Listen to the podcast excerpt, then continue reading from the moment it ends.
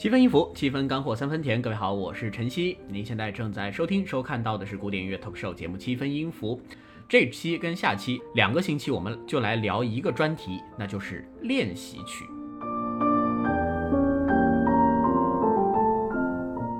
好，车二你刚已经聊完了，那接下来就要进入到音乐会练习曲的行列当中了。那音乐会练习曲呢，在提到这个题材的时候，其实我们如果在这个钢琴的领域去盘点一下，贡献最大的应该还是肖邦和李斯特啊，但是呢，也不能说这个事儿完全就是他们首创，因为这个观念呢，首先这一批作曲家本身他们互相之间就很熟，所以往往这种观念在融入的时候，一般都是多位作曲家在相近的时间会出一批作品，那这一批作品都可以被定义为音乐会练习曲。那首先的这个练习曲的这个给大家选了一个可以给大家听一下的比较早的音乐会练习曲，选了一个门德尔松的。他其实练习曲写的不多啊，但是他的练习曲呢，已经听起来很有门德尔松的那种无词歌的味道，听起来很小品化。你还是能感受到练习曲的这种手指跑动的感觉在里面，但是中间有更多的艺术性的融入。所以给大家先来听一下门德尔松的降 B 小调，也就是5个降号的啊，这个调号上还是比较复杂的一个练习曲，就是它的第1号练习曲。这个练习曲你在听的时候，你可以听到非常明晰的3个声部，高中低。那么这个中声部呢，恰恰就是主旋律，也就是说往往我们经常是说中声部在这个作品当中它是隐藏在当中的，但是在这个作品里面，中声部确实旋律，高低要为它来做辅助，那这个时候对手指自然就提出要求，但是也可以听到中间有的很多门德尔松的味道，来听一下。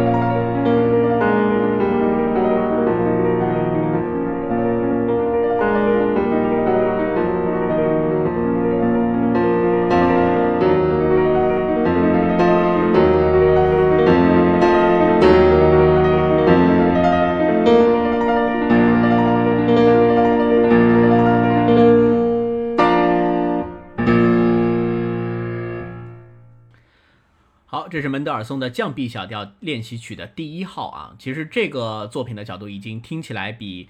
前面的查尔尼啊、伯格缪勒的这些作品来比，它好像又开启了一个新的听觉的领域，跟它的无词歌不完全一样啊，但是呢，总的来说，它听的这些状态啊，已经符合了一个早期浪漫主义的这样一种特色和过程。好，这个是门德尔松啊，我们接下来继续往后来分享的这个早期的这个音乐会练习曲啊。音乐会练习曲在进入肖邦之前，我们来听一下第2个人的，来听一下舒曼的练习曲。那舒曼的这个练习曲当中有一部特别就是非常特别的一个作品，舒曼有一部交响练习曲，而且听这个交响练习曲的名字啊，大家很可能就疑惑的第一个问题就是交响乐团怎么样演奏练习曲，他练的是交响乐团的什么东西呢？但其实这完全不是个交响作品啊。舒曼的交响练习曲它是一个钢琴独奏作品，而且准确的来说，它是一个由一个主题和12个变奏，主题与变奏所构成的一个套曲。所以从练习曲的角度呢，你可以解读它是一开始有一个主题，然后12个变奏分别从各种各样的角度来进行一些技能上的练习。那么从另外的这个作品创作的角度上来说呢，你可以说它是试图用钢琴来体现一些交响乐团当中的交响性，所以叫了这个名字。的确，舒曼当时呢，其实他对于这个钢琴啊，他是有一个观点的啊，他认为首先是要表现的就是钢琴它在和声和对位时候的那种丰富的表现，其次呢就是用它来诠释一些音乐结构及旋律手法，再辅以踏板运用。所以他在生涯早期写的这个交响练习曲啊，可以说是一部野心非常大的一个作品，想要用钢琴去挑战钢琴的音响，想要去用钢琴来挑战一些交响乐队的这样一种猛烈的音响性。那这个作品很长啊，完整的这个主题与12个变奏要将近半个小时的时间，所以今天我们节目当中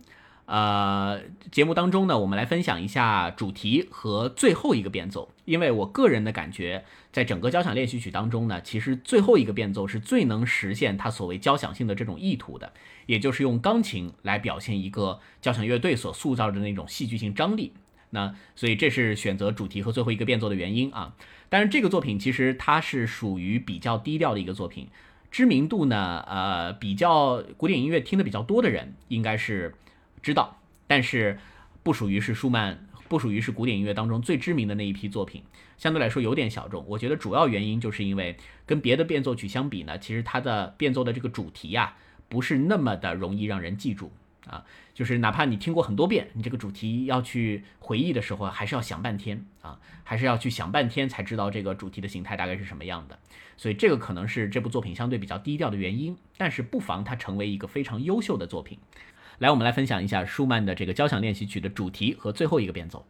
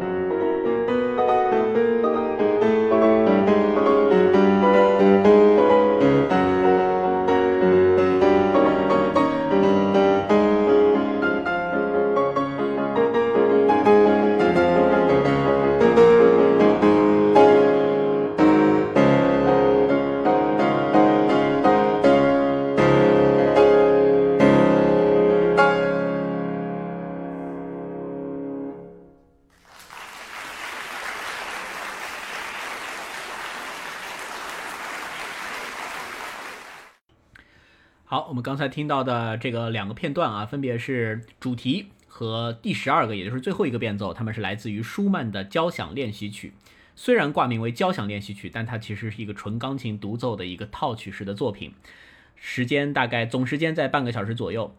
这个作品大家可能我估计啊比较陌生一些啊，不属于特别耳熟能详的一批作品。所以最后这个变奏，如果你刚刚听到了快终结的时候，你会发现这个钢琴里面的这个写作是非常交响化的一种构思了。其实舒曼的其他钢琴作品当中啊，这样去结尾的情况也不是那么多见。啦哒哒哒哒哒哒哒啦，哒哒哒，就是有一个渐进的速度，把张力推到极点，最后再用几个音去释放。这个在交响曲的首乐章跟末乐章的结尾经常出现的这样一种特色，对吧？所以如果仅是通过这两个片段的话，可能我们更容易感知的是所谓它的交响在哪儿啊。从练习曲的角度来说呢，它这个每个变奏它侧重的点呢可能是有所不同的。接下来就是我们舒曼聊完了啊，这个舒曼的这个作品其实可以在节目当中单独分享的，非常精彩又很低调的一个作品。好的，那我们节目继续啊，就进入到今天的可以说是对于一开始的这个音乐会练习曲贡献最大的一位作曲家呢，就是弗雷德里克·肖邦。其实我去盘了一下啊，在七分音符已经到现在是第58期节目当中，肖邦的作品我好像还真的没怎么分享过。尽管肖邦对于很多爱乐者来说那是爱不释手的作曲家，但好像到现在为止没有怎么单独分享过肖邦。那今天晚上呢，可能是第一回啊，在节目当中集中出现肖邦的作品。那最后这半个小时呢，我把它就定位成一个肖邦的最基础的一些练习曲的一个普及与介绍。因为肖邦的练习曲当中他的这个练习曲当中知名的作品非常多，也就是大家在听到某个片段的时候会一下反应过来这个片段很耳熟，但是你可能不会一下想到这个是肖邦练习曲行列当中的作品。对我来说，我在大学的时候听的最多的那是肖邦的革命练习曲。因为革命这个曲子呢，应该是音乐学院科班的很多学生他在考学的那个阶段正好要去弹的这样一个作品，是属于这个听起来很炫，而且对于左手的这个机能训练是很集中的这样的一个练习曲作品。好，我们来普及一下肖邦的这一批练习曲的作品啊。首先这个肖邦的，我看我给大家选了几个片段，1、2、3、4、5、6、7、8啊，一共8个片段。这8个片段我们看有没有时间尽量的完整去放完啊，不行的话我们可能有几个就放一下主题。首先肖邦的这个两册练习曲当中的第一首啊，是他的这个就是我前面提到过的某种意义上跟巴赫的那个平均律的第一首有点像的，它也是一个 C 大调，而且开头都是哆咪嗦咪嗦哆啊这样的一个分解和弦堆上去的这样一种感觉。那这个也被誉为是一个圣咏练习曲啊。当然，肖邦的这些练习曲的副标题其实很多大多数不是他本人所加，那而是出版商所加的。只能说这些副标题对于这个练习曲的情境的形容是比较到位的。来，先听一下他的第一首，也是一个很华丽的音乐会练习曲。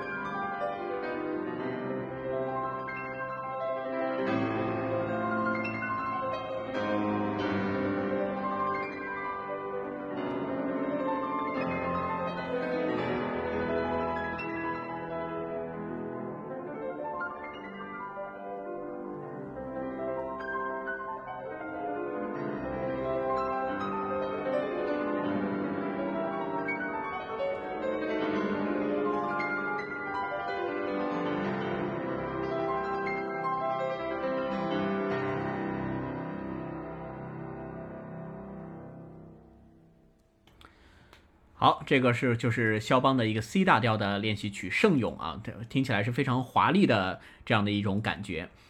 那肖邦的练习曲当中，大家可以去听的就是，我觉得肖邦的练习曲跟其他作曲家不太一样的，尤其跟之前作曲家不太一样的，就是你很能够非常直观的从这个音乐的听觉效果上来辨别它的音乐会属性跟练习曲属性，就是它的练习曲的那些练到的点啊。大多数在那个面上面还是可以非常直观的去感受出来。那此外，他的音乐表现力同样也大幅超越了过去的一些练习曲的片段。好，那么截止到刚刚为止啊，其实我们今天听到的这个练习曲基本上都是以快速为主。那接下来要听的，我们如果按顺序的话，肖邦的下一个应该就是他的作品号10当中的第三首《离别》这首练习曲。这个练习曲的知名度其实已经远远跳出了练习曲这种题材啊，而且它有很多的改编版本，尤其这个离别的这个旋律呢，被有一些音乐家认为它是一个非常有歌唱性的，所以这个离别呢，它是有填词的版本啊。那这个练习曲听起来会让你感觉到非常非常的温暖。我们先听头上的一个片段，让大家知道我在说的是哪一首啊。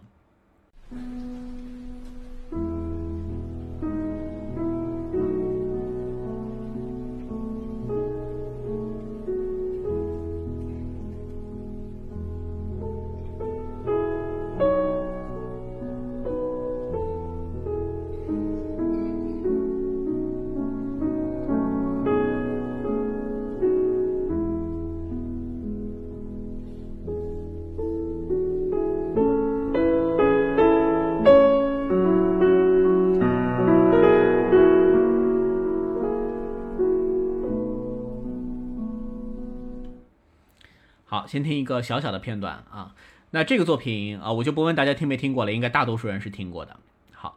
那么这个音乐作品的角度来说啊，大家如果把它归为一个练习曲，可能就会脑袋里面啪出来一个疑问了，它跟我们前面所听到的练习曲都非常不一样。前面我们听到的练习曲大多数是快的、华丽的，对吧？一听就是在练手指跑动或者某一些这个特别的手指的某些技巧，但是刚刚这个作品却非常非常慢啊。那大家觉得他会在练什么东西？我们可以带着这个问题再去听一遍。我来提示一下大家啊，大家可以去感知一下啊，这个会有点难度。你感知一下刚刚这个音乐作品当中有几个声部啊，从声部的角度，你可能能知道一些刚刚这个作品他在练什么啊。虽然它是慢的，但它依然也能有锻炼技能的作用啊。来，可以听一下啊，带着这个问题练什么来听一下这个离别的片段。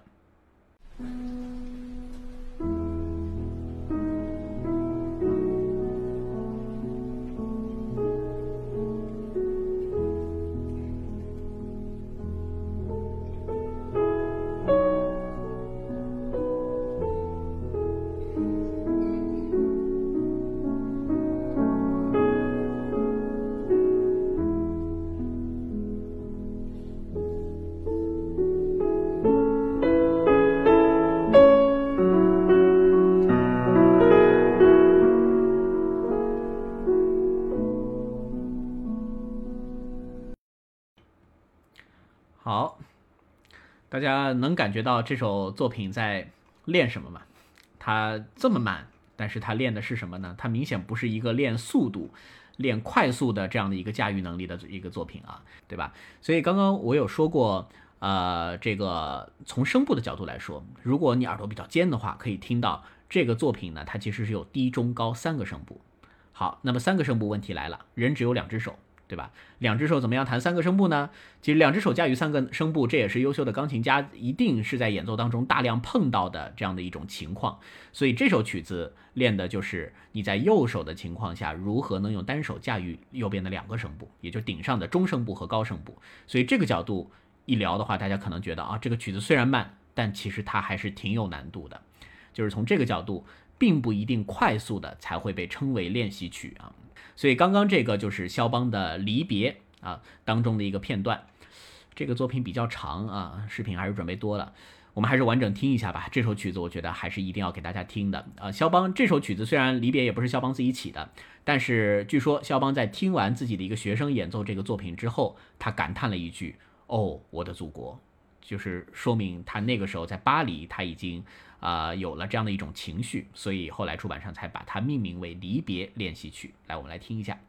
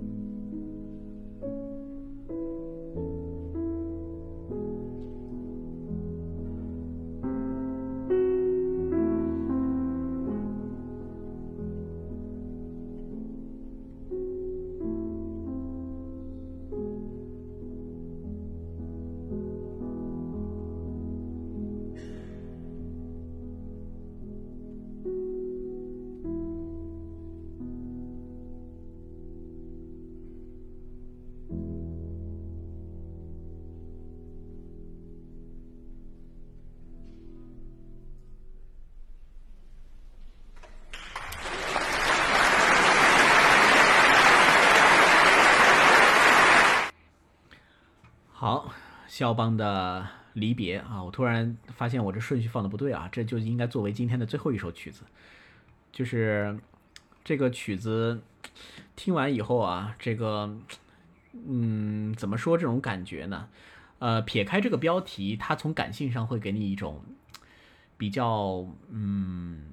伤感，好像又弱了一点，但是它并不是那种让你感觉到非常压抑且阴霾的曲子，就是那种虽然你很难过，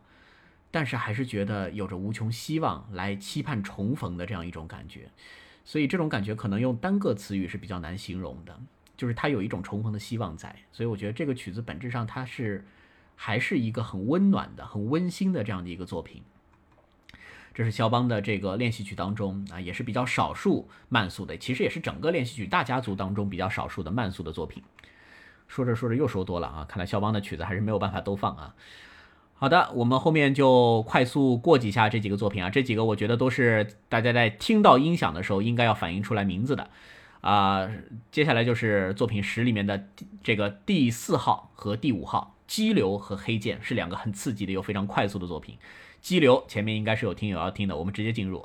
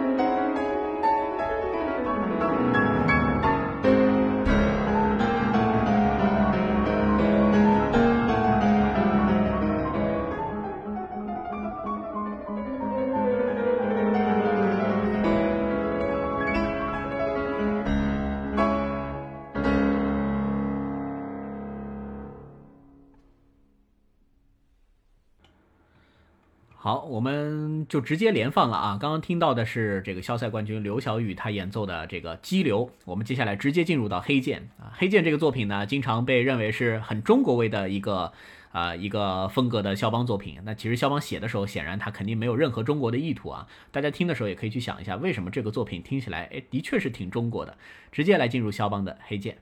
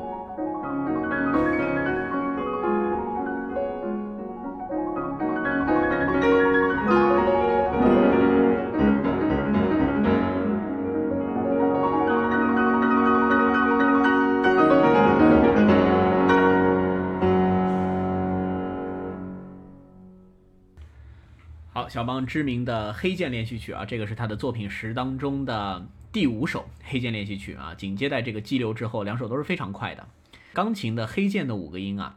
你会发现它的排列很有意思。首先哆瑞咪发嗦拉西，这是7个白键音，但是为什么黑键只有5个呢？因为咪和 C 这两个音它是没有高的那个半音的，咪往上半个音就直接就是发了， C 往上半个音直接就是哆，这个是由律制来产生的这样的一个原因。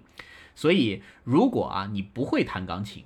你却接到一个任务，想要在这个让你在1分钟之内马上创作出一首中国音乐作品，那你该怎么办？直接打开钢琴盖，在黑键上面不要跨度太大的任意去演奏，你会发现怎么弹都是中国的味道。这就是因为黑键的这个升哆升瑞升发升嗦升拉这5个音正好构成一个中国的5声音阶，尤其是刚刚这个黑键的最后一句啊，听起来就有点，我记得以前有个小朋友是怎么形容，是欢庆的锣鼓队从村里面刚刚出村的感觉。这个突然这肖邦听起来好像就没有那么夜曲，没有那么浪漫了啊。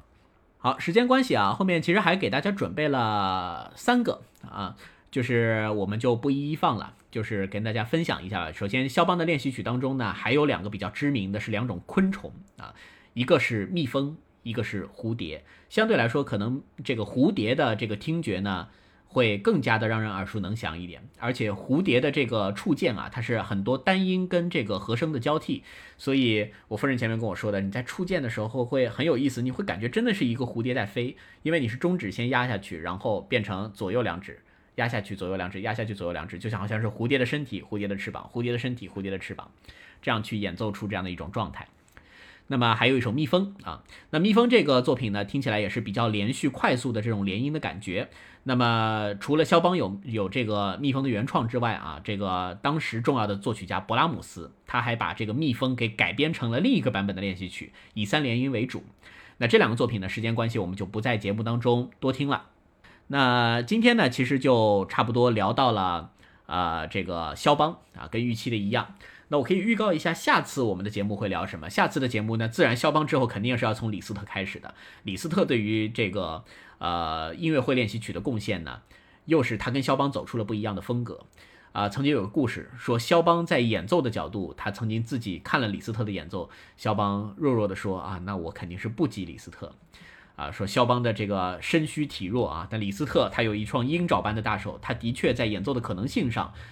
会开拓到一个比肖邦更加前卫的这样一种程度。所以这也是为什么李斯特的手很大啊，有些小手钢琴家他未必能弹得了李斯特的原因。那李斯特之后呢，会聊到斯克里亚宾、普罗科菲耶夫、这样的两位集中在这个世纪之交的两位作曲家当然还包括拉赫玛尼诺夫的樱花练习曲樱花练习曲其实今年在我们这个辰山草地广播音乐节的舞台上，大家如果去听了第二天张毅和陈萨的那场音乐会可以听到由雷斯皮吉改编的樱花练习曲当中的4个片段，当中印象最深的就是那个小红帽与大灰狼，对吧？这样一个段落。那再往后呢，还有两位作曲家的这个练习曲大家可能比较陌生，一位是里盖蒂，一位是卡普斯丁他们里盖蒂呢更多是活跃在20世纪后半叶，他的里盖蒂的很多音乐作品已经是到了一个先锋派的程度他的有些音乐作品你听起来会觉得无法接受，但是他的几册他的这两册练习曲呢两册还是三册，好像是三册练习曲当中有一些代表性的像《魔鬼的阶梯》的这样的一些的作品，它会让你觉得非常的刺激，而且钢琴家要去弹这些作品据说也是要退掉3层皮，演奏难度极大。那最后一位就是卡普斯丁，那卡普斯丁是一位现在还健在的作曲家钢琴家，那他的最大的贡献呢就是把爵士音乐的语汇融入到了音乐作品当中王羽佳最喜欢弹的一个托卡塔其实就是卡普斯丁的作品，也被称作羽佳快乐曲就是他的作品听起来都非常非常炫有练习曲的特点，那更加融合了古典与爵士。好的，那么这个今天的节目就基本上到这里还是很感谢大家的陪伴。那作为今天的压轴曲目，还是带来肖邦的这个练习曲当中我个人在听的时候比较上瘾的一首作品，肖邦的东风练习曲，来作为我们今天的压轴。好，谢谢大家的支持，那我们下周见，拜拜。